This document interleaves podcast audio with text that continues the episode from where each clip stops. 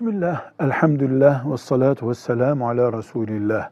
Kur'an-ı Kerim'deki herhangi bir ayet, içinde Allah sözcüğü geçsin veya geçmesin, Allah demektir.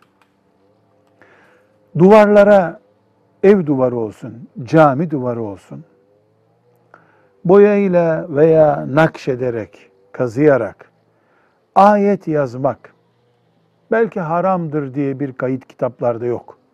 Ama silineceği zamanda boyayla üstü kapatılan bir şeyi Allah'ın ayeti olduğu halde duvara yazmamızda sıkıntı var.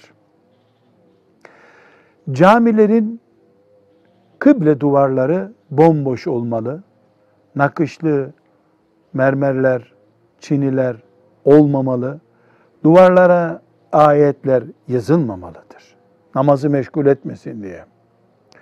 Camilerin diğer duvarlarına yazılan ayetler de okunup anlaşılır şekilde yazılmalıdır.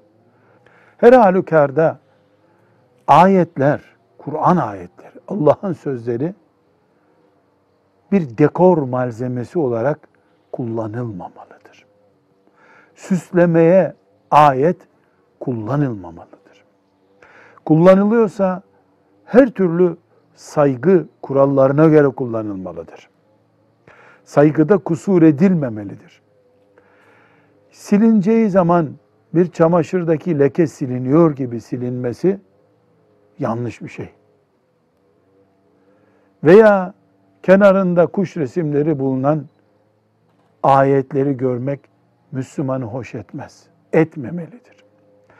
Evet, cami duvarları veya ev duvarlarına nakışla ya da boyayla, fırçayla ayet yazmak haram değil ama bu Allah'ın ayetlerine taazime karşı sorun oluşturabilecek bir şeydir.